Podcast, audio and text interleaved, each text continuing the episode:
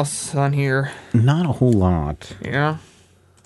Let's see, is your microphone even on? Hello. No, it is Hello. not. There it is. And I Dude. turn this on. We uh Oh, it's like. Saturday morning and I go, Aubrey. There's a show everyone's been talking about. I finally have to watch it. We're gonna start Stranger Things. oh yeah, Holy frick, dude. it's a good. it's so a good, good. TV show, right? It's so good. And and what's I guess it's I find it interesting that there are that you like it as much as you do because uh, of how much 80s nostalgia is in Right. is in that TV show because I mean you haven't seen I mean we could literally do a month's worth of Zach on film Over that show. that Oh, just over on the movies? references that are Oh, refer- sure. the movies that are referenced in Stranger Things. Yeah.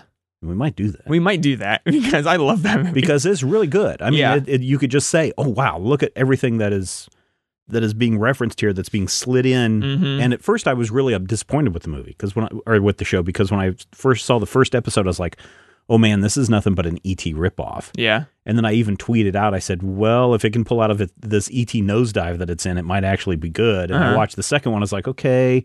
I see where it's going, and then by the third, one, I was like, "Oh, now I totally get what they're doing as far as the references. Enjoy the ride, watch the story, and it was great. It's so good. Yeah, yeah, yeah. It was Yeah. It was incredible. It, and we were It I was really talking to a was. bunch of my friends about it, and it's just like e- everything about it. Like the soundtrack was one of the best things to listen to. Mhm. The cinematography The was sound, just both soundtracks are available on iTunes. oh, is there two of them? There's two soundtracks.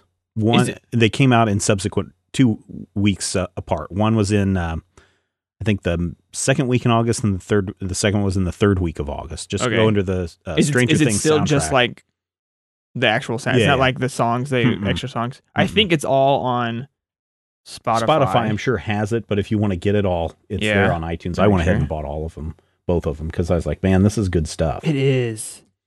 And then there is Oh, it just says look on- volume one. there's a volume two Oh. that's available too. Well, there is no volume two on. Look for Oh, there it is. Crap! It's on. It's on Netflix too. Yeah. Well, I'm glad I didn't know that because I was listening to it before we finished it, and uh, this would have been spoiler city Oh, because of some of the titles. titles. Oh, yeah. volume two is super long too. uh, if you go on, I think someone on YouTube has put together like an ultimate mix of the theme song, Oh, really? which is nothing but like an hour of the theme song like being remixed and Oh, and cool. looped yeah. to where it's like, oh, I could listen to this for literally an hour. Yeah. It is. It was just crazy good, and we blew through it in Saturday, Sunday, and it was just I couldn't. It was I- I really a lot of can't fun. Even, it was. That's what the thing. It Yeah. was so much fun, and the crazy thing about watching it was, you would, like end an episode in the Mhm. beginning of the episode. It was right there. It was like Mhm. an eight-hour movie. Well, yeah, and that's one of the nice things about um, that's one of the nice things about with what Netflix has with everything is just on demand and you can binge watch it all at Yeah. once. Is you can literally sit down and watch that yeah. one right after the other, and it just keeps and you know It just just, keeps going until it until it's done, and it's well done. And I'm glad that they don't have at the beginning of each episode. I'm glad they don't have you know here's what happened last time Right. or you know something like that. It just yeah. right into into the action. And the thing that's really weird is I don't know if you caught this, but the Stranger Things title kept Mhm. appearing later and later and later in the episode Yeah. to where like you get into um uh was it the pool? Uh huh. It was like the seventh episode or whatever it was, and it's like twenty minutes into the Yeah. into the uh, show, and then the title sequence pops up, and then you've got another thirty minutes of the show left. Yeah, it, the, It's Gordon, really was cool. Is it the ending? I was like, are they actually ever going to do it? Because I like that song, so yeah. I need it to happen because I enjoy yeah. it. But it's like I don't think it's ever happening. yeah. It, it's it's very cool and, and worth checking out, and and I totally enjoyed it. And I'm glad it's getting a second season. Yeah, that is what blew my mind because they announced it Mhm. before I watched it, Oh, and yeah. someone had said that all the words on Mhm. the thing were the episode the titles. Episode titles. Which I'm like, that show came out a month ago. Surely they already had this planned because no one's writing scripts that fast. It's interesting because um, after the, I think the first week that the that the show came out, the Duffer Brothers and Netflix were like, "Well, we don't really know if there's going to be a second season." Mhm. And the Duffer Brothers are like, "Well, we have an idea of what we want to do if we can get a second season, but we don't know if we're going to get a second season or not." okay. And then Netflix said, "I mean, it is right now. I think the most popular show that Netflix has released, even more popular than." uh, Daredevil more popular Yeah. than Jessica Jones, more like popular than House of Cards, House of Orange is the New Cards, any of those things. It's Yeah. it's so much more popular than that. And uh, so they're like, okay, let's put this out. And they put out the trailer, and it's like you watch it, and you're like, oh, Mad Max. Well, that was a movie from the '80s, and then you Mhm. start watching the next one, you're like, what does this mean? Mhm. Then you suddenly realize by the time when you hit the Polywog one that oh my gosh, this is a this is these are the titles for the second season. yeah. And then you realize, oh wait, there's nine of them. So we're getting a whole new we're getting one extra episode next season. And the other thing that I like about Netflix and, and that I like about the Netflix productions is that um, they allow you to make your show for as long as it needs to be. Right. Mhm. So, and that was one of the things that was I was disappointed with in Stranger Things that there's one episode that's literally like 35 minutes. Yeah, it's really short. And I was like, oh man. But then you think about it, it's like, if we need to tell a story, and Daredevil has done this, and some of the other Netflix original stuff has done this, where if our episode needs to be 86 minutes, it's going to be 86 minutes. Mhm. If it needs to be 54 minutes, it'll be 54 minutes. And if it needs to be 32 minutes, it'll be exactly 32 minutes. yeah. So I like that concept that they're not wrapped around, you know, traditional television where a show Mhm. has to be 57 minutes and, and eight seconds or something like that, or you Right. have to have a, a your intro come in right at, um, you know, the first three minutes of the show. And so I, I really dig that a lot in that you have this freedom to do things. And for Mhm. someone like me that has kind of grown up with traditional television, traditional way cable television is done, uh, broadcast television is done, it's so refreshing to just si- finally say, it's as long as it needs to be, Yeah. and it doesn't matter. Yep. Because it's all ones and zeros, and we're not eating up, you know, we're not eating up airwaves or anything like that. And so that's kind of shaped, you know, how we've done some of the shows at Major Spoilers, where it's like, well, if this show needs to be 20 minutes long, this show's 20 minutes long. And Yeah. if it needs to be four hours long, and that's what is needed to tell this particular part of the story, hmm then that's how long it's going to be. Yeah. It, it's it's. I mean, I don't like super long No, sure. podcasts that eat up a lot of people's time, but but it needs what it is what it needs to be and it Netflix is kind of like embraced you know like YouTube or Vimeo where there's like well, there's no reason there's no time limits Mhm. it's just it is what it Mhm. is and you would think other people would catch on to that in ways that they can because I think of like HBO where they're not really tied to a time length they're not. maybe they they're more Mhm. than like Netflix or anything like that, but they don't really. It's like anything. It's they're like within fifty five or like they sixty still four try minutes. to There's keep, like a, there's they still an try area, to keep on that, but I think I you think look it at the, hurts them. Like Game of Thrones, like some of those episodes should be a lot shorter yeah, yeah, yeah. and stuff like that. But they really, I think. Yeah, you're right. Stranger Things, I think, had episodes like 42 minutes, and the Mhm. last episode was like 58 minutes Mhm. and but nothing really felt long nothing really felt short they timed everything out perfectly Oh, yeah. it was so fun and like creepy and scary and just everything that it was like oh i just loved it so much Well, you know, uh, HBO with The Night of, I don't know if you've watched that. oh, i haven't yet I've only gotten, I think, two or three episodes in because at the time it was still being released Yeah. every week. Um, the episodes are around 79 minutes long, which again is not an HBO. Oh. It's not an HBO Yeah. show length, right? I mean, No. you're thinking of 90 minutes. I mean, if it's 79 minutes, that means that if you were watching HBO, they would have 10 minutes of either behind the scenes, which is HBO's done that a lot, Yeah. or you've got 10 minutes of promo stuff coming up next on HBO. Mhm. So to be able to sit down and see a 79 minute show, if that's how long it takes to tell that chapter of the story, then great. And I really am uh, becoming a big fan of that. I'm also becoming a fan of the uh, shorter seasons. You know, I used to Oh, think yeah. that that was used to be my biggest complaint is that um, if a show wasn't, you know, 32 episodes, you know, Mhm. back in the day, Rockford Files would have Yeah, 35 sure. episodes in the season, right? And it's like, ah, you got that plus, uh, you know, the summer reruns and all that. Mhm. And so you had something to fill up your time. And then over time, that's gotten to like 28 episodes, 22 episodes. And then, as you mentioned, with Game of Thrones and some of these others, where, and Doctor Who's the same way, where it's like 12 episodes, that's your season. Mhm. And it's like, ah, but I love this stuff so much. I want it to continue on and on and on and on. And then suddenly, I've gotten to this realization that, you know, there were some really, really great Rockford Files episodes, and there were some really great episodes of your fill in the blank favorite TV show Sure. from back in the day. But they had to fill in 52 weeks of programming with most people watching 30 weeks of it. that. And if in order to compete for those at the time, three networks, you had to have that new offering every week Mhm.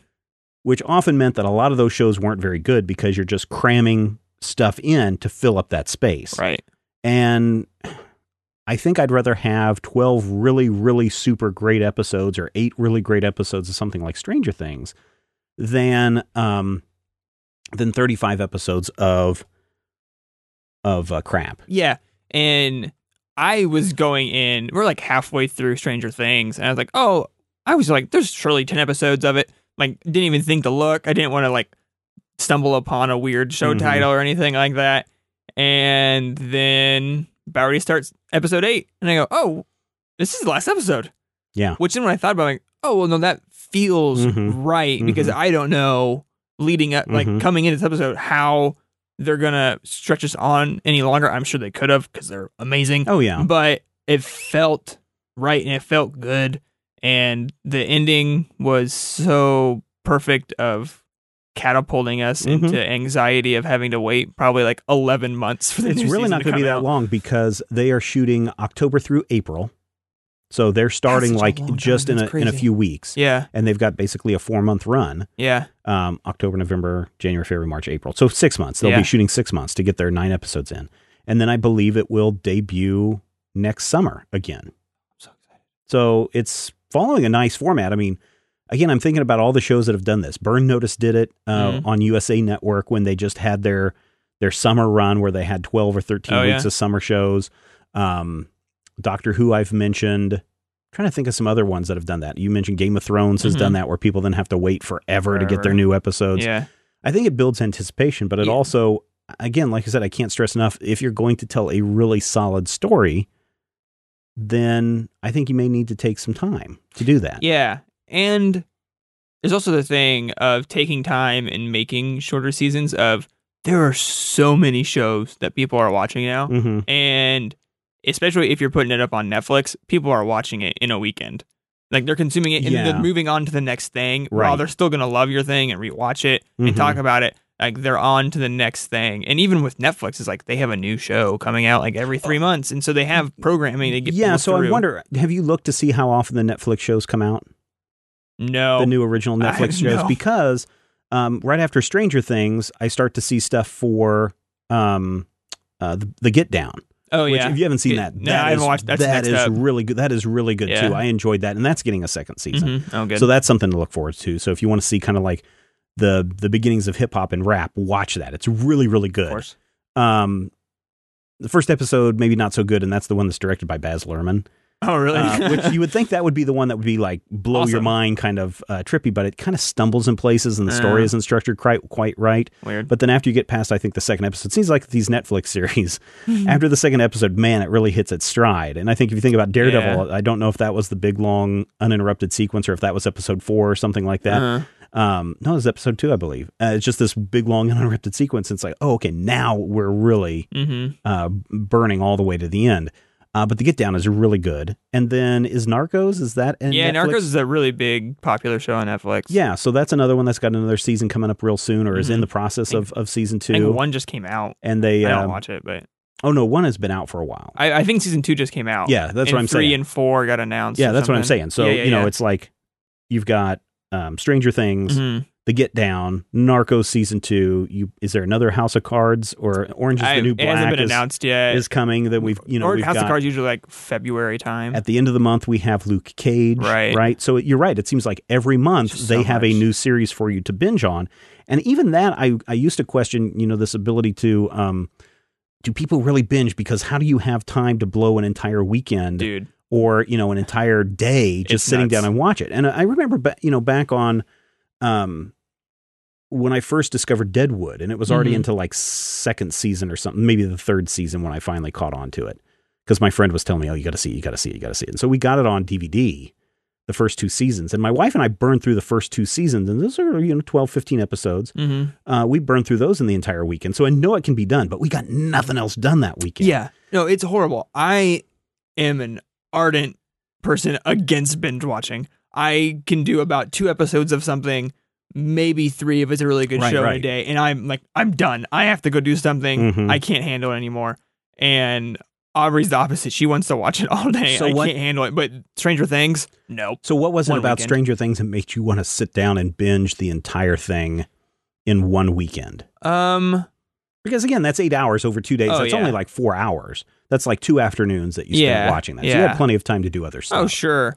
Yeah, and it it was I think it was just the tone of everything struck a nice chord for me of I thought the kids were really funny, but there was also this creepy sci-fi element that Mm, was really mhm. enjoyable and it was well, first off the cinematography was just Yeah, like really nice. Yeah, to yeah. watch the, the the soundtrack was just perfect it just like hit this perfect storm of uh I, I don't listen to a lot of 80s music but i love that type of Mhm. electronic music Mhm. that is kind of indicative of the 80s Mhm. uh, so i love that the cinematography was great the story was like it was just weird like it was weird and i'm not going to say strange because that would just be too on the nose but it was just f- it was a fun show to watch and it didn't seem taxing like it didn't No, stretch on like they didn't stretch Yeah, on to longer of like well this is just boring i never felt bored My biggest fear when I saw after the first episode or maybe the second episode, I was like, I wonder if this is going to be an X Files where there's all sorts of creepy things Oh, going on in this town, or if it's just, you know, if they're going to actually follow this one story all the way through to the Mhm. end, because they've got a lot of things going on Yeah. in there. I mean, they've got, I mean, certainly with Eleven, you have uh, her character exhibiting a lot of the the telekinesis, the um, fire starter type stuff, which is one of the movies that's referenced in in, Oh, okay. in the in the show. Um, but you know, there's a lot of stuff going on with the government conspiracy and the dead body bit, and it's like, Yeah. and they could go in a lot of different directions with- like this. And I hope that they just, and I'm glad that they stuck with the one story. It's interesting that originally it was not supposed to take place in Indiana. It was sto- supposed to pl- take place at Montauk, Montauk, New York. Uh, and if you are a conspiracy theorist person, uh, that name rings a bell because um, Philadelphia Experiment um, had part of its origins in Montauk. Um, Philadelphia Experiment was this thing that took place in, um, I believe, Philadelphia Harbor, Boston Harbor, um, in during World War II. hmm And supposedly, and you can go see, there's actually a movie called The Philadelphia Experiment. Oh, okay Um, they were trying to do some cloaking of ships by using huge electromagnets and electricity Oh, and cool. everything. And supposedly, as the story goes, the ship completely not only disappeared from radar, but it disappeared from sight, and the ship disappeared in time. And so, what happens is there's two guys that jump ship, and they wound up in like 1986 or something like that. Had all these adventures, and then they went back to 1946 whoa and so the the Montauk shipyards and all this other stuff that was that was there is kind of this epicenter for the paranormal weirdness government secret cover up stuff. So originally this was Mm. supposed to take place in Montauk. I don't know why they the Duffer brothers decided not to go that direction or why it had to take place in Indiana, but I kind of like the Indiana setting a little bit better than than New York hmm because it feels more rural right and it feels more I don't want to say plain.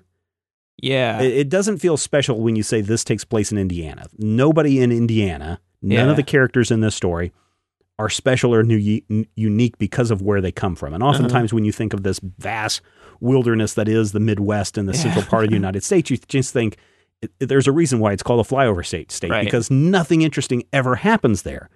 So when this stuff happens, happens to these people in this small town in Indiana, suddenly the story does take does get elevated a little bit more to Mhm. wow, whoa, this could be happening. If this is happening in Indiana, right what's going on in my backyard? What's going on in you know Texas or Louisiana or New York or Los Angeles or any of those kinds of things? So it really kind of works in that more uh, suburban, rural setting that I don't think you could do in a, in a place like New York, where I know that there's a lot of green space and open spaces, but I don't think you have that even in the 80s have that hometown, small town feeling where everybody kind of knows everybody Mhm. and you can kick back and relax like you see the sheriff and everybody doing in this show. Right. Yeah. It, it's. I think they captured that tone really well, and it also, and you know, I think this is just me coming from watching a bunch of movies. If you put this or put like a plant like that, uh, like the corporation, Mm-hmm. the energy people hmm in a New York City or something, there are already these like weird conspiracy things around Right, it. right. When that's an element to this show, but they're written off because it's like, oh, it- they're just like this thing, and we don't really care about them because they don't really bother us. So there's no Mhm. reason to investigate or really think about what's happening in that weird government-run uh, energy plant over there. And so they, uh, they just, I think that is a, a benefit to the setting. One of the other supposed experiments that were going on at Montauk were these um, remote sensing, remote viewing things. I don't know if you know what remote sensing No. is. It's basically where you sit in a room and you focus on something. Yeah. And you are either projected there or you're able to see the events that are there. Dope. And so if you've ever seen the movie, um, what is it called? Men Who Stare at Goats or something? Oh like that? yeah, yeah, yeah, yeah. With Um, Clooney and yeah, yeah, yeah. yeah. it is based on these experiments, Oh, these okay. actual government experiments. Well, it's interesting because the Montauk uh, metaphysics experiments are the same experiments that Eleven is doing, Oh, okay. remote viewing, Yeah, remote yeah, sensing. Uh, in in this, so we're supposedly with remote viewing, remote sensing, you can see what other people are doing, or you can find things that are hidden. And uh, one of the things that I remember, this is Art Bell Coast to Coast uh, conspiracy Sure. stuff, which is always great if you can go back and listen to some of those old old old episodes. Uh, but you know, they would they would use this to try to track submarines originally. Where are the submarines hidden? Where are these high officials hidden? And Uh-huh. then um, I forget who it was. I forget the guy. He kind of split it off and did his own thing and started doing remote sensing or remote viewing to help find missing children. And he had this big thing where he's trying to find the secret stash of gold and all this stuff. So, you know, to, weird stuff. uh, so, and again, if you go and look for the Montauk Project, if people want to listen, look for it. But it's basically like the project got out of control, and like the Philadelphia experiment, where some people had get sent through time. Supposedly in the Montauk Project, somebody ripped open a hole between dimensions, and something came through, Awesome. just like Just we like see in. Stranger Things. Yeah, yeah, yeah. And you know, I will say when you mentioned you were kind of worried that like it would go X Files and be this big sprawling Mhm. creepy creepiness. hmm I really appreciated how they kept the story, you know, seemingly confined into this one thing. And there was like there's it unveiled this huge government Right. conspiracy where there was all this stuff happened. It was just this one location, this Mm-hmm. one thing that happened. And even when you're you finally piece together Eleven's thing with the whole upside down and how she factored into being opened, Mm-hmm. is like, oh well now we converge it into just this person caused this Mhm. instead of it being multiple things kind of happening at once. Yeah. And it, it was really tightly written. So let's see. Let's go through this list. Uh, this is from vulture.com. And they've compiled a list of what they believe are all of the movie references uh, made in Stranger Things. Yeah. Uh, so, first of all, we have Alien and Aliens from 79 and 86. Maybe not so much Aliens, unless you're talking about, you know, towards the end of Aliens, but certainly Alien with this polywog and when they go to the under. Uh, the upside down. I Mhm. keep wanting to call it the Underdark because that's what it kind of feels like from Dungeons and Oh yeah. but you know the things that are forcing and a little bit of spoilers here forcing themselves down into the throats of people to impregnate them Oh, yeah. with this thing so you've got that uh, you have altered states which is uh, really a trippy movie about sensory deprivation didn't you do a sensory deprivation tank I wanted to. I went to the city to go do it, Mhm. and the dude was like, "I'm on vacation," and so I Oh. couldn't do it. But we were watching Stranger Things. Like, all right, I still need to go do this because I really yeah. want to. yeah so altered states is all about that uh, Okay. about a scientist that's doing sensory deprivation and lsd tripping and everything Yeah. together and uh, that's pretty trippy then you've got blow up there's a scene where um, the photographer kid is taking pictures Mhm. of the girl and her boyfriend Oh, in the yeah. room and he's basically he sees without knowing it sees um what's her name uh, beth Are you, are you forgetting her like everyone else in the town did? yeah, yeah. Barb. Barb, Barb, Barb. where she disappears. So he only Yeah. sees that when he's developing the photos. There's body double. Uh, there's uh, John Carpenter's music, which again, if you've uh, you like that opening sequence music, Yeah. well, if you've seen Big Trouble in Little China, we've Mhm. watched The Thing. Yeah, Big Trouble in Um, Little China soundtrack if you listen to the opening bits of that, and even we, uh, uh, They Live, listen to that opening music and it, of those three films, and you'll hear a lot of that in Uh-huh. in the opening of the of this show and throughout the show. wasn't uh John Carpenter's oh geez, the thing? Uh-huh. That's the one we Yeah. watched. That's Mhm. in this movie, right? Isn't that what the science teacher's watching? Yeah, yeah, Okay, that's what Yeah. I thought. yeah. Because he's like, yeah, there's, uh, you know, Oh, this is not really Microwave bubble gum. Bubblegum, Yeah, yeah, yeah. I want to see more of him in second season. yeah, he was such a cool character. Yeah. I liked him so much. There's something about him that he's got all the answers, but why does he have all the answers and he's a high school science Yeah. teacher? I mean, I've had some science teachers that are really cool. In, in fact, when I was in high school, my physics teacher was really pretty cool in the fact that this was around the same time that MacGyver had just started. Oh, sure. And so I would go in and go, I just saw this TV show where this man built this balloon out of uh, you know raincoats Uh-huh. and gum, and and my physics teacher would just shake his head and just be so irate at that show because it was twisting physics around and what you could and couldn't do. And so I would come in and be talking about all this stuff that MacGyver had done, and go, "Okay, stop. Let's let's look at the physics behind this, or Yeah. let's look at the real science behind this, and see what's what's real and what's not real." And that led into you know some really interesting science discussions. So Mhm. if some kid called up and said, "Hey, we're reading Omni magazine," or you know whatever excuse that they made, and we're, we're trying to build a, a, a deprivation tank, how would we go about doing yeah, that? or like, how would you go into an alternate dimension? yeah, yeah. And so, you know, maybe because he's like minded, Mhm. you know, into this science stuff, maybe this guy does study this stuff and, and probably Sure. does read Omni magazine at the time period. Or, you know, Omni was this uh, great uh, science magazine, Oh, okay. uh, kind of and delved into pseudoscience and different kinds of stuff. Um, interestingly, it was published by uh, Penthouse magazine. So you had Penthouse, which was making.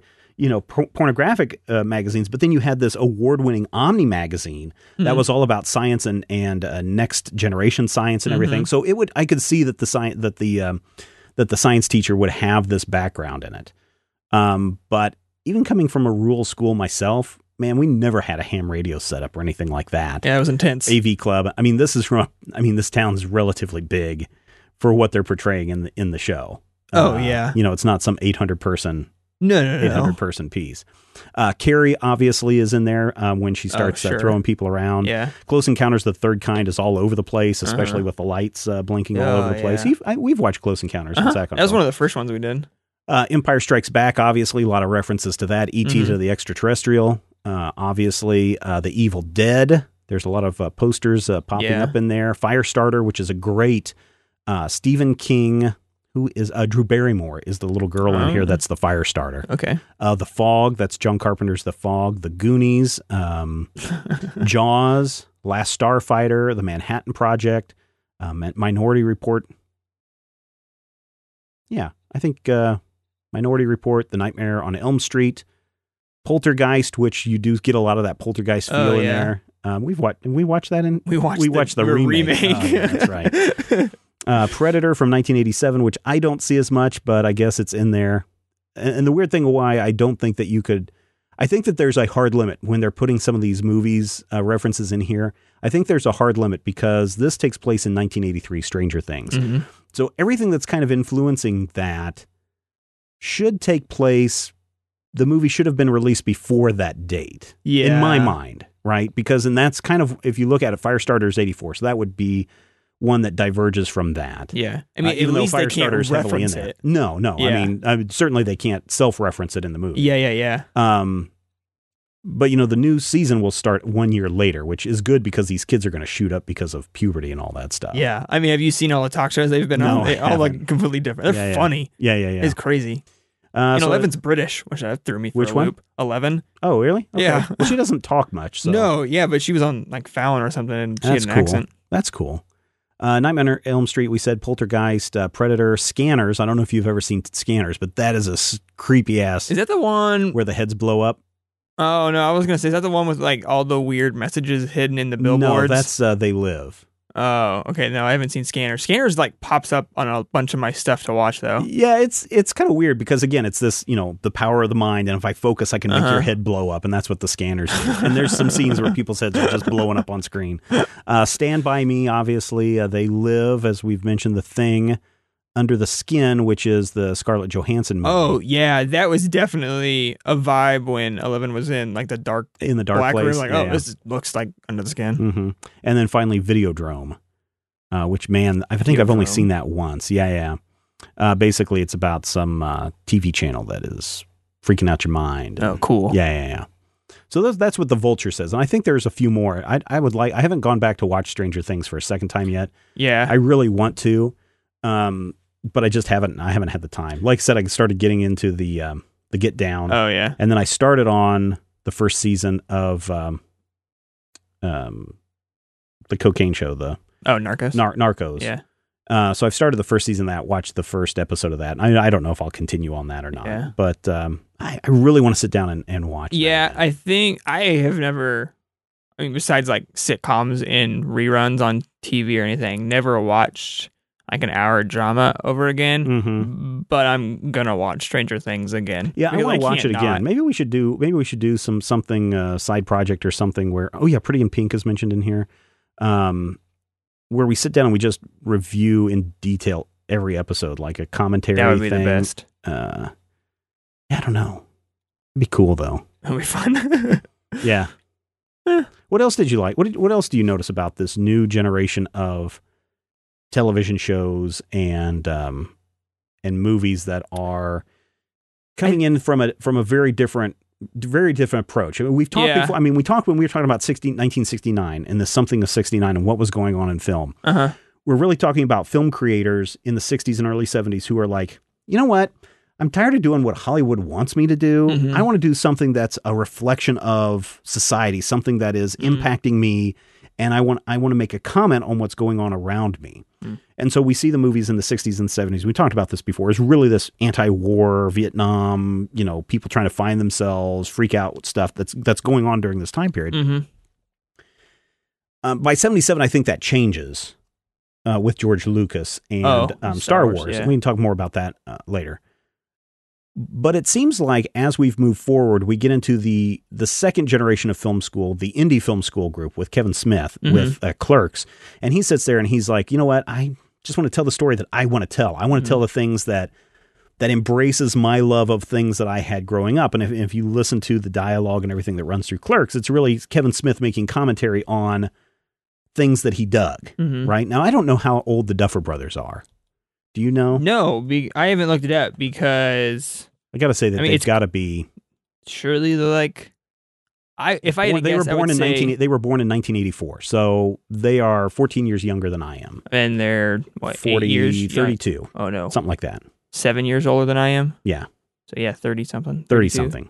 They're in their 30s. Yeah, that seems about right to me. Um, which is weird because they were born after all of this this time of all the movies that they're. Yeah, that they they're really right? live what almost half a decade through the eighties. But here's the thing: by the time that they really get into, and we've talked about this on the Major Spoilers podcast, where we talk about the films that most influenced you Mhm. are the films that happen right around when you're going through puberty, right Mhm. around the time that you go from about 12, maybe 10 to about 16. Those are the that's the time period where media is going to influence you the most. So, when we look at a movie like uh, Clerks from Mhm. Kevin Smith, that came out in what year did that come out? Kevin Smith's like Clerks. ninety two or I something. to say it was because I was still in college ninety when that came out, and I was I was laughing my my hiney off.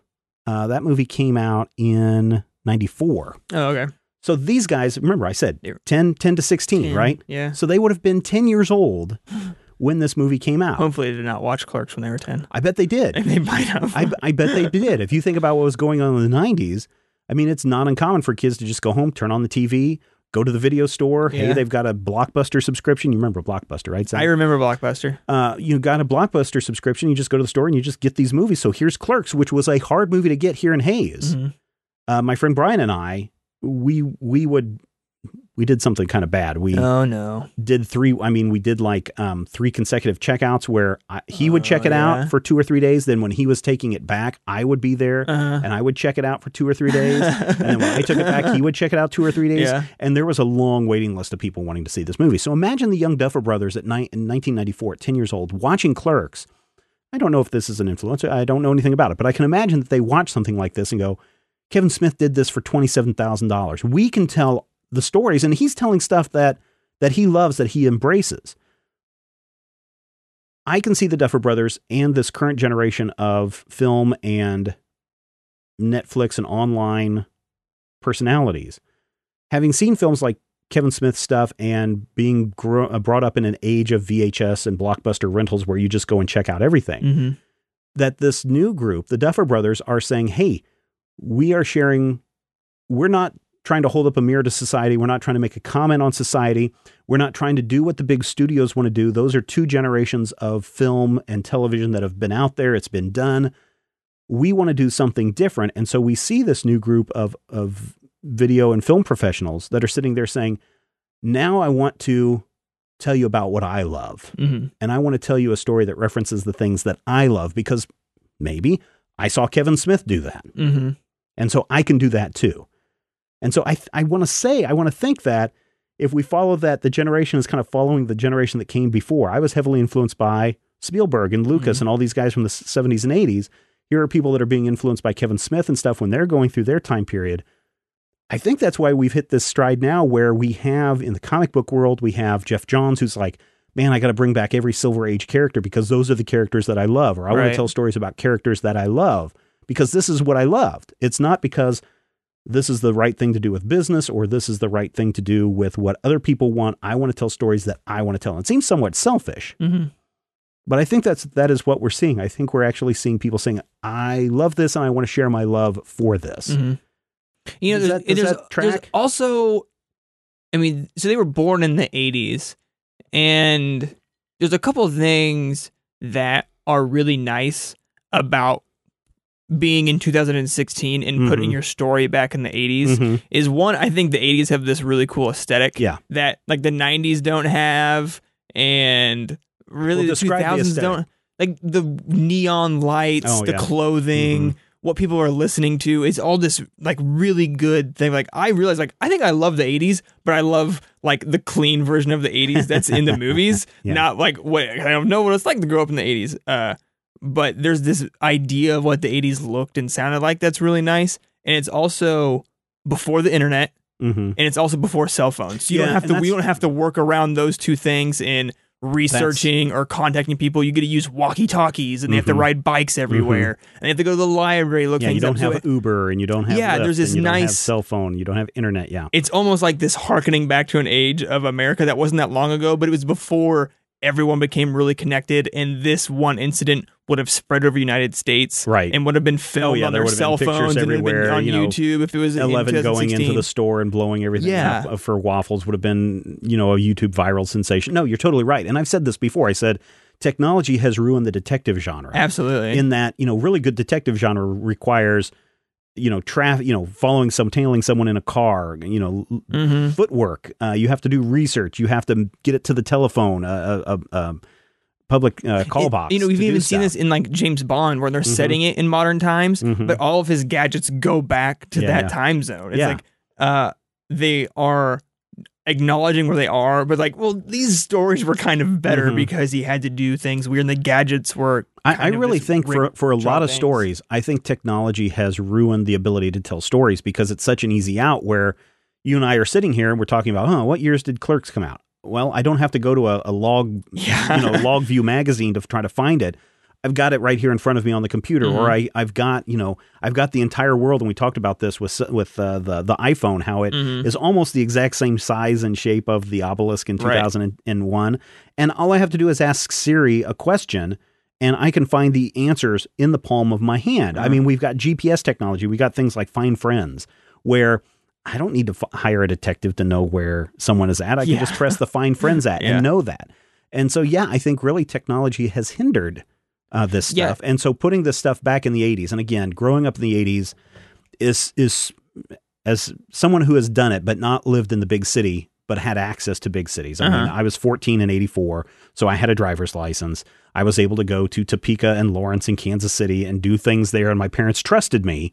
Today, sending your 14 year old 80 miles away to go hang out and go see a movie, is that something you think you'd do? Yeah, yeah, No, yeah. I mean, and in the 80s, you did have, you know, a bunch of mass murders and, and those kinds of things, but it wasn't, it was just be careful and put a quarter in your shoe so you can call home. I asked that on Twitter a while ago. It's like, do people remember their parents telling you to put a quarter in your shoe or a dime in your shoe? And se- several people responded back, yes, because you would use that quarter in an emergency. If someone robbed you and Yeah, stole your wallet, at least you had a quarter that you could call home. Never heard of that you could go to a payphone and call home. And You can't do that today because everyone has a cell phone, or you can borrow a cell phone, or Mhm. you know, phone access is relatively free. I Mhm. mean, I don't even know if you have very many payphones around anymore. But I you know, the one. the concept of a payphone is in itself just so cool, and as a product of an age that you know.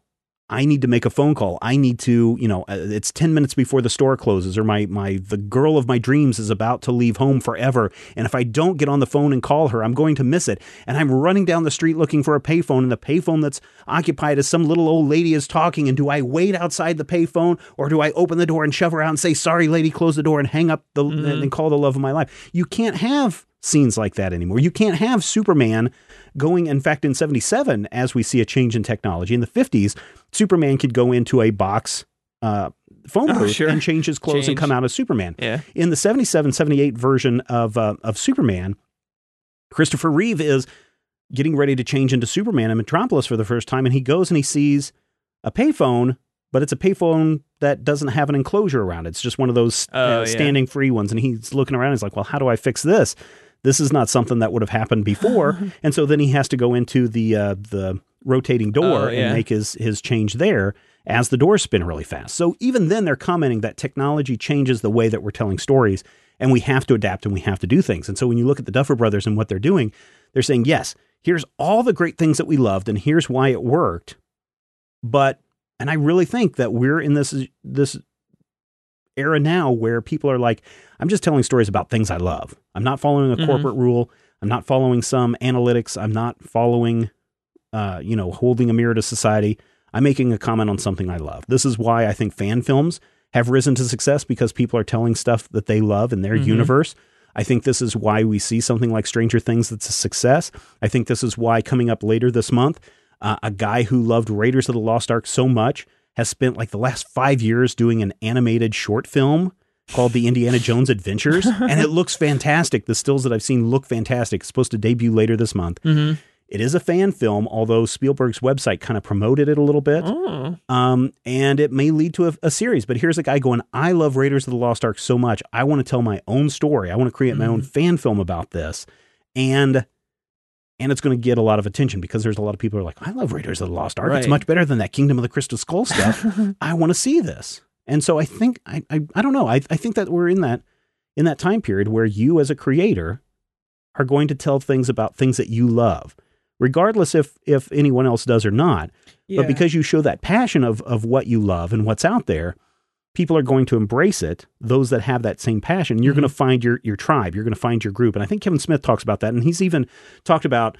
You know, he doesn't care what people really think of him. He had a really great podcast where he reads reviews of uh, his new movie, uh, Yeah. whatever it is, Yoga houses. Yoga Hosers. Yeah. And he's like, well, you know what? Here's a review that they said about Clerks 2 that's just as bad. And he he basically says, you know, I don't really, you know, Hollywood is okay, but Hollywood knows that, and the reviewers know that I've got a group of people who will see my movie regardless. hmm And I think that's what we're trying to do with an audience is we're not trying to be mass appeal. We're trying to find, Right. reach out and tell personal stories. We're trying to tell things that affect us and impact us. And the right people will get it. Right. I was just listening to an interview, and I don't remember the director's names, but it was Ewan McGregor and the director of his latest movie, the uh, Forty Days in the Desert. Uh, that one where McGregor plays Jesus and the devil. Oh, really? Uh, I yeah. haven't seen this. Uh, but th- the conversation really wasn't about the film. It was about the idea that um, we've reached a point with art and you know film, TV, Mhm. music that success is driven by how many things you sold on iTunes, how many books you sold on something on Amazon, or how many movie tickets you sold, and so everyone's gearing their focus towards that. And so what we're creating is something with the most mass appeal possible. Yeah, and that's- so that, Mhm. that everyone can go see it. Where you know, something like Kevin Smith doesn't care about mass Yeah. appeal in the sense because he wants to make it for those people. And I think you know, the guy, a guy making a spending his time and money and energy making an animated Indiana Jones uh, cartoon or movie or show, whatever it is, Mhm. is like that's great, but he's never going to get it on network television because he probably doesn't have the license to do any that. Yeah. So it's like, well, I'm just doing this. I'm going to put it up on something until probably some studio says no. Uh, but everyone who loves this or likes what I do in general is going to love it and freak out about it. And uh, you know, that's the thing with Netflix and YouTube and uh, you know anything else online is that you can create something for a smaller audience now Mhm. and be successful Right. and, I mean, and look- continue making what you want to make. I mean, look at Joseph Kahn. I mean, he has, Yeah. he's done a lot of, of big time movies, and he's done a lot of music videos with uh, Taylor Swift Taylor and- Swift and yeah. others, and big, well known. But what does he do with his own money? I want to do a Power Rangers Yeah. fan film, right? Got him into a lot of trouble, right? I mean, he got a lot of hot water out of it, but so many people embraced that, and so many people loved it, and and unfortunately, you know, what you're talking about is Hollywood and business, and especially advertisers, have fallen onto this. Um, this metric, uh, you know, that everything has to be based on metrics. And you know about this Mhm. because Oh, this is yeah. what you do now for your full time job is Yeah. metrics. And so advertisers are looking for someone like Kevin Smith, who has, I don't know how many followers Kevin Smith has at, at the Couple moment. million. Uh, is that how many that he has? I would think so. Uh, Ke- that Kevin Smith, yeah, Kevin Smith. that Kevin Smith has, yeah, 3 million followers. Mhm. So someone might approach him, or even uh, what's her name that's all in the media that everyone talks about all the time. Uh, you know, she has like So 17, 17 million, and she's got no talent. Kardashian girl. Oh, Uh, Kim. Yeah, Kim Kardashian Yeah. has like 17 billion. Yeah, she has like the the entire most. internet following her. Yeah, yeah, yeah. And advertisers are like, well, she's got 17 billion people. hmm Let's get her to send out a tweet. Let's get her, let's pay her $50,000 to do this plug. And you, you follow other people, some lesser models like um, uh, Sara Jean Underwood, the Playboy Mhm. Playmate kind of geek model kind of Mhm. girl. I don't know what her followers are, but she's always advertising different things. And you know that she's getting paid for it Yeah. because the advertiser is looking at 3 million people and they're saying, okay, if we can capture 0.01%, hmm of Kevin Smith's audience. That equates to 300,000 people that will actually buy this product that we're selling, Right. right? But that's still a gamble because you may not get 300,000 people doing that. Mhm. I mean, if you think about it, um, click throughs are about 1%. hmm Buy through after click through is about 1% of 1%. So Yeah. that's where it's the 0.01 or the 0.001, whatever it is. That's a really small fraction. And so, like, advertisers have embraced social media, embraced niche uh, niche things like podcasts, like uh, YouTube videos and Mhm. stuff, and they're they're trying to force in their broadcast method of of throwing this net wide and hoping they can scoop in. Whereas when an advertiser comes with us, they're like, okay, well, how many people listen to your podcast? We're kind of interested. Your comic books, we understand that that's a big thing right now is comic books and comic book mm-hmm. movies and stuff. So we'd like to advertise on a show like Zach on Film. Okay, all right. Well, Zach on Film gets this number of downloads per week. Yeah. So this is how many downloads we get per month, and they're like, wow, that's that's not a lot of that's not a lot of people. No. I mean, you know, for what your advertising rate is, that's I mean, that's a lot that we're paying per per person Mhm. or the CPM, the cost per, per million. Yeah. That's an awful lot. I don't know if we can do this. What advertisers are failing to realize is we have X number of listeners who are our dedicated listeners. We have, for Zach on Film, we have people that either like our personalities or trust us or enjoy our conversations on media and film and whatnot. That's our niche audience. So if we said, hey, listeners out there, and this is not a plug or anything, but as an example, if we said, Yeah. we want you this week, everybody, to go and go to our website at majorspoilers.com, click on that Amazon link, and buy something through that Amazon link. And I, it would be interesting. It would be an interesting experiment if all of you listeners would do that within the first five days of listening to this episode, because I would really like to. See, I could I could measure. That's a metric that I could Yeah. measure. But here we have X number, 10,000, 100,000 dedicated listeners that would be easier to sell to than 3.01 million Sure. Twitter followers. Yeah. And you're going to actually get a better return rate from the Zach on Film listener base than you would on the Kevin Smith base or the Adam Carolla base or the Mhm. Marc Maron base. But because those lo- numbers are so small, the advertiser can risk gambling that money and saying, okay, we can spend $15,000 to do this ad spot on the Carolla project or the Carolla show, Adam Carolla show. And that $15,000 will probably translate back into about $20 to $30,000 worth of business. So from that perspective, let's do this. Mhm. If we go with what Major Spoilers is doing with Zach on Film, yeah, we could spend $1,000. We might get $5,000 back in return, but that's not as, you know, that's not that's not a double digit number. So Mhm. that's probably not something we want to do. And Hollywood hasn't figured this out, and I don't think cable networks have figured this out, and certainly broadcast networks haven't figured this out. No. Is that there are shows like Stranger Things that appeal to a niche audience. And the niche audience, like myself, Brian Brushwood, I mean, Brian Brushwood had started on to episode three, and this was, I think, the week after Stranger Things had come out. And that's when I was like, well, Brian's watching this. What is this Stranger Things? I've seen people mention it. Maybe I'll go look into it. That's Mhm. how I got hooked onto it. Yeah. So if you can get me or Brian Brushwood or somebody go, oh, this is a cool thing. Mm-hmm. Zach, you should check this out. And then Zach checks it out and tells all of his friends. Then you have this groundswell, this gra- grassroots growth effort of the film that makes it popular, the Mhm. TV show that makes it popular. And that's the thing that Hollywood and advertisers and television can't figure out because they're like, how do we do that? And you probably get approached by this all the time. Uh, how do I make something viral?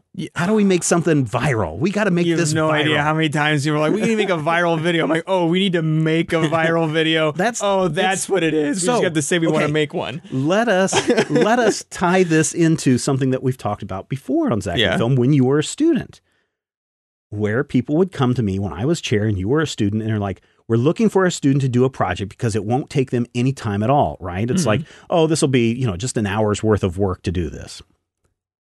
Is that is that realistic when someone says, "Hey, we want you to come and do a do our commercial for us for Yeah. nothing," right? Yeah, yeah, yeah. That is the equivalent of someone saying, "We need to make this viral."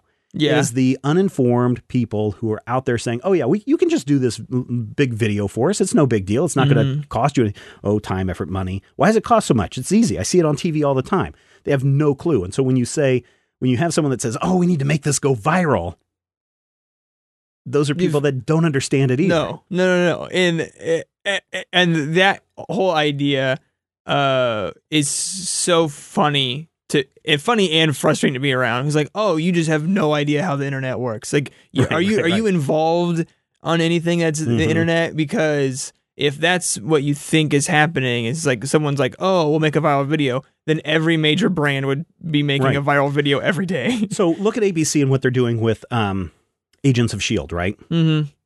they know that if they follow a specific format and if they spend X amount of money and whatever, they will attract X amount of audience. And they're hoping that they attract more, but they know, or they probably know what the expected baseline is, right? So they can they can base a show based on metrics, so based on data that they have. Well, we know that 18 to 24, Yeah. whatever this metric, will watch this show, and we know that based on other shows that are in this time slot, this should do well and should fall in this, and hopefully mm-hmm. Hopefully it does better than this, but hopefully it doesn't go below this. And so they base a lot of their programming on these metrics, on these numbers. Hollywood does the same thing. Uh, and this is why we find this great divide between creators and pay scales and diversity Mhm. and you know these this um, uh, aging out of Hollywood, where by the time you hit a certain age, you're too old to be of any worth if you're a female in in Mhm. movies, and so we kick you out. Whereas because they're following these formulas and these metrics. We had these conversations before about um, why Mars Needs Moms or whatever that uh, animated movie was, and why John Oh, Carter of Mars also Yeah, yeah, failed. You know, and a lot of bean counters were like, it's because it's about Mars and nobody wants movies about Mars, so therefore Uh-huh. we have to stop all movies about Mars. They're doing the same thing now with everything that they do. They continue to do this. And so Mm-hmm. when you have somebody like um, Netflix or Amazon uh, or Hulu that are doing original programming, they're like, you know what? The Mindy Project may not have 30 million people watching it every week. But if we have a million people that are interested in the Mindy Project and are Mhm. willing to pay the Hulu subscription rate or whatever the Hulu subscription rate is, Yeah. we can fund that show, no problem. Mm-hmm. And Netflix is looking at it the same way. I mean, if you think about how Netflix originated, they went from, hey, we're a movie delivery service, we'll deliver Yeah. DVDs, to, oh, no, we're no longer going to deliver DVDs because that's a huge cost to us. But now we have this huge profit margin. Now we can create, based on this subscription of people wanting to watch just movies, Mm-hmm. we can get television shows. And oh, we can do our own original programming. Mhm. What are people interested in? Well, here's something that's niche enough, that's good enough, that would never be on HBO. Yeah. This Stranger Things would never have made it onto HBO Nope. would never have made it onto a cable broadcast uh, channel Mm-hmm. Uh, or even a traditional broadcast channel because it's just too weird. Mm-hmm. So Netflix is like, you know what? I think this is this has got something to it. Let's try it. Let's see it. I mean, it's I don't remember how much they paid for um uh, for the Stranger Things budget. I want to say is like a million dollars per episode or something like that. That seems reasonable. Maybe a little bit less, I would guess. Uh, let's see. They had budget constraints. I'm seeing here again. Thanks to the internet, we have all this Uh-huh. right here Yay, in front of us. Uh, I'm not seeing any dollar amounts at the moment popping up, but you guys go and do what you can do with this. Yeah. And if it's successful, then great. If not, yeah, then that's, great the too. that's the great thing that I like about Netflix is they are willing to try and potentially fail on a lot of stuff. Because, I mean, if you actually go through and see everything that Netflix is pushing out, there are so many shows you Yeah. probably never heard of Right. and you have no desire to watch Right. because they realize, guess what? It's not for you. It's not right. Yep, it's not for I- you. I don't. I watch. Everybody was talking about uh, House of Cards, and I watched the first season. After the first season, I was like, "Hmm, you know what, this isn't for me. Mhm. But it, it is something for a lot of other Yeah, people. It is for you. Yeah. Uh, Orange is the New Black is something for a lot of people. Stranger Things is something for a lot of people. It's not for everyone, hmm but it is for a group of people. And for that group of people, Netflix is serving up something that I want to watch. So Yeah. for me, it's Stranger Things hmm then um, the the Get Down, and next we have uh, Luke Cage, and then after that will be something else that I'm sure Netflix will have specifically tailored towards my interest. That's not going. It's not going off that metrics, but they they they understand that we can create a small niche audience, and we can attract a bunch of we can attract that niche audience and capture them, hmm as opposed to let's just cast that net wide and hope that this is a show that will succeed on an ABC Monday night seven o'clock time slot. Yeah, and the reason that Netflix can do that and no one really cares, like I'm not mad that they're making you know some show they don't actually. You know, I've honestly I've watched one episode of Daredevil and I was like, oh man, whatever. Like I'm not a big fan of that kind of show, and so but it's not eating up time on my television because it's on a network that's going to run from eight to nine every Thursday night when I could be watching something else. There's this freedom of choice that Netflix give you, so they have this freedom to create almost whatever they want to and give it just for that one audience that is going to like it or we're going to reject it. And if they reject it, well, then Yeah. we're fine. We're going to move on to the next project and we're going to try again. Mhm. And certainly, um, we don't know what the ratings are on this because Yeah, Netflix doesn't they don't really anything. say anything. I, I looked for the uh, the worst Netflix original shows. They list number one is Fuller House. I've that- that Aubrey appealed- watched that and she hated it. Oh, that probably appealed to a lot, lot of people. people. Yeah, right? yeah, yeah. Uh, they also list Sense8 on here as one of the worst Netflix. I know people who love that. and I know people who really got a kick out of it. Yeah. It wasn't for me. I mean, I want to watch it. It seems like it'd be Yeah, r- right it. up my wheelhouse, Uh huh. but I've yet to watch it because it doesn't have an interest in me. That's okay because Netflix found their audience and Mhm. they paid for it through that through that audience. So I think the bottom line, and I had this on Patreon and, and or not Patreon on um, Periscope. I, I kind of do these uh, impromptu Periscope Oh, yeah, yeah, yeah. question and answer things, usually on Friday nights if people are looking for me, um, eight o'clock Central Time, something like that. And someone was asking about, I don't know, video or something, and I was like, you know what? If you do what you love, I guess they were questioning me doing this full time. Mm-hmm. And I was like, you know what? If you do this full time, if you love something, it doesn't feel like work. And if you, you know, continually to produce things and you're doing things that you think are right and things that you enjoy, there will be people that will like Mm-hmm. your content and come to your content and you hopefully share your content. Uh, will draw other people to your content. And your audience will grow. You know, Zach on Film didn't have a. I mean, it kind of had a built-in audience because it was a spinoff of the Major Spoilers podcast, but it is as strong or stronger than the Major Spoilers podcast because it's drawn in other people that are. I'm not a comic book person. Yeah.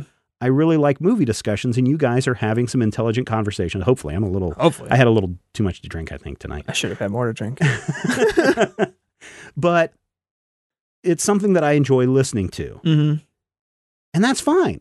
That that's what makes me happy, right? Right. And that's if I can share that love of film with you, and you can share it with other people, and and you tell two people, and so on and so on.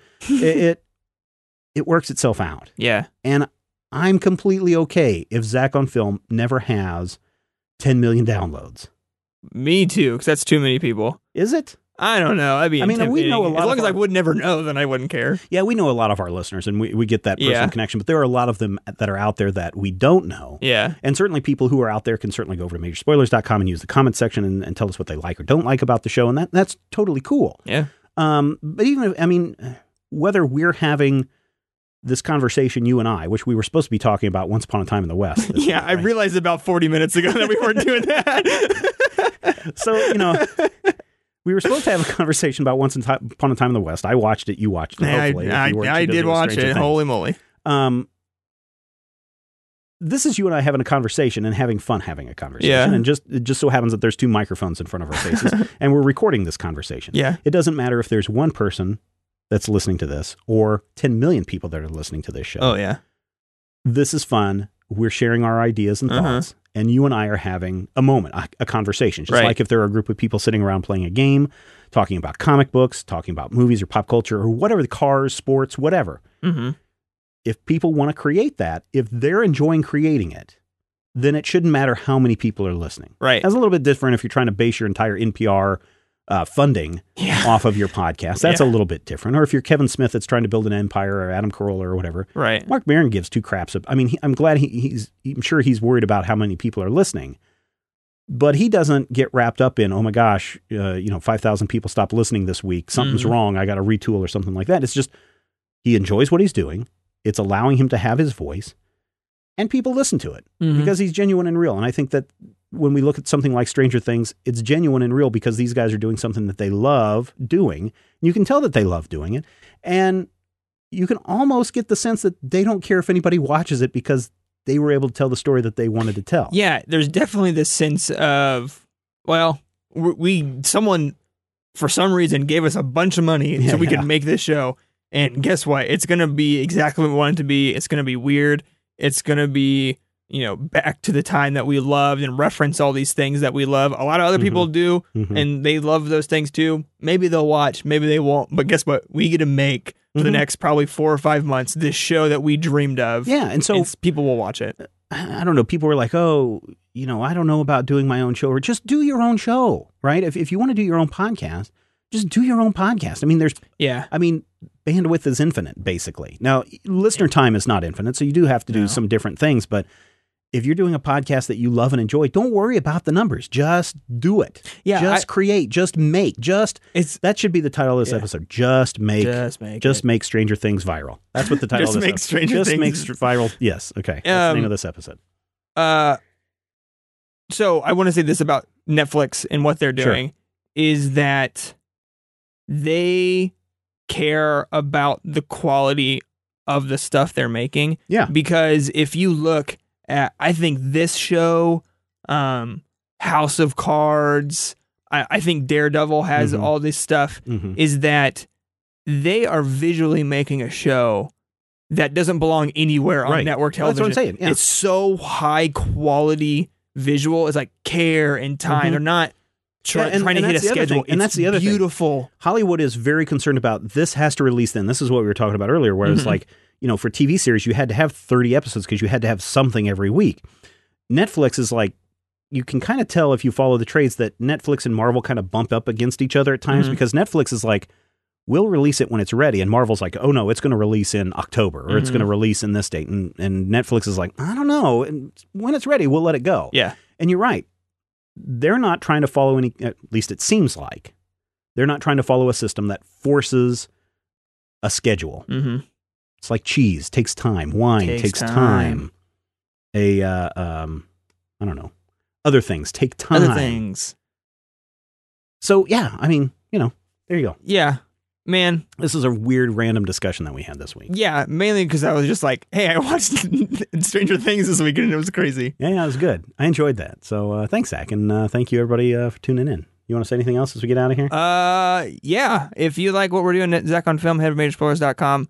Uh, this is the standard intro or outro, so we know how to actually end the show. head over to we could just end it and we just could get ju- to the little boy saying, This is a podcast. It's copyright 2016. All right, that sounds cool. All right.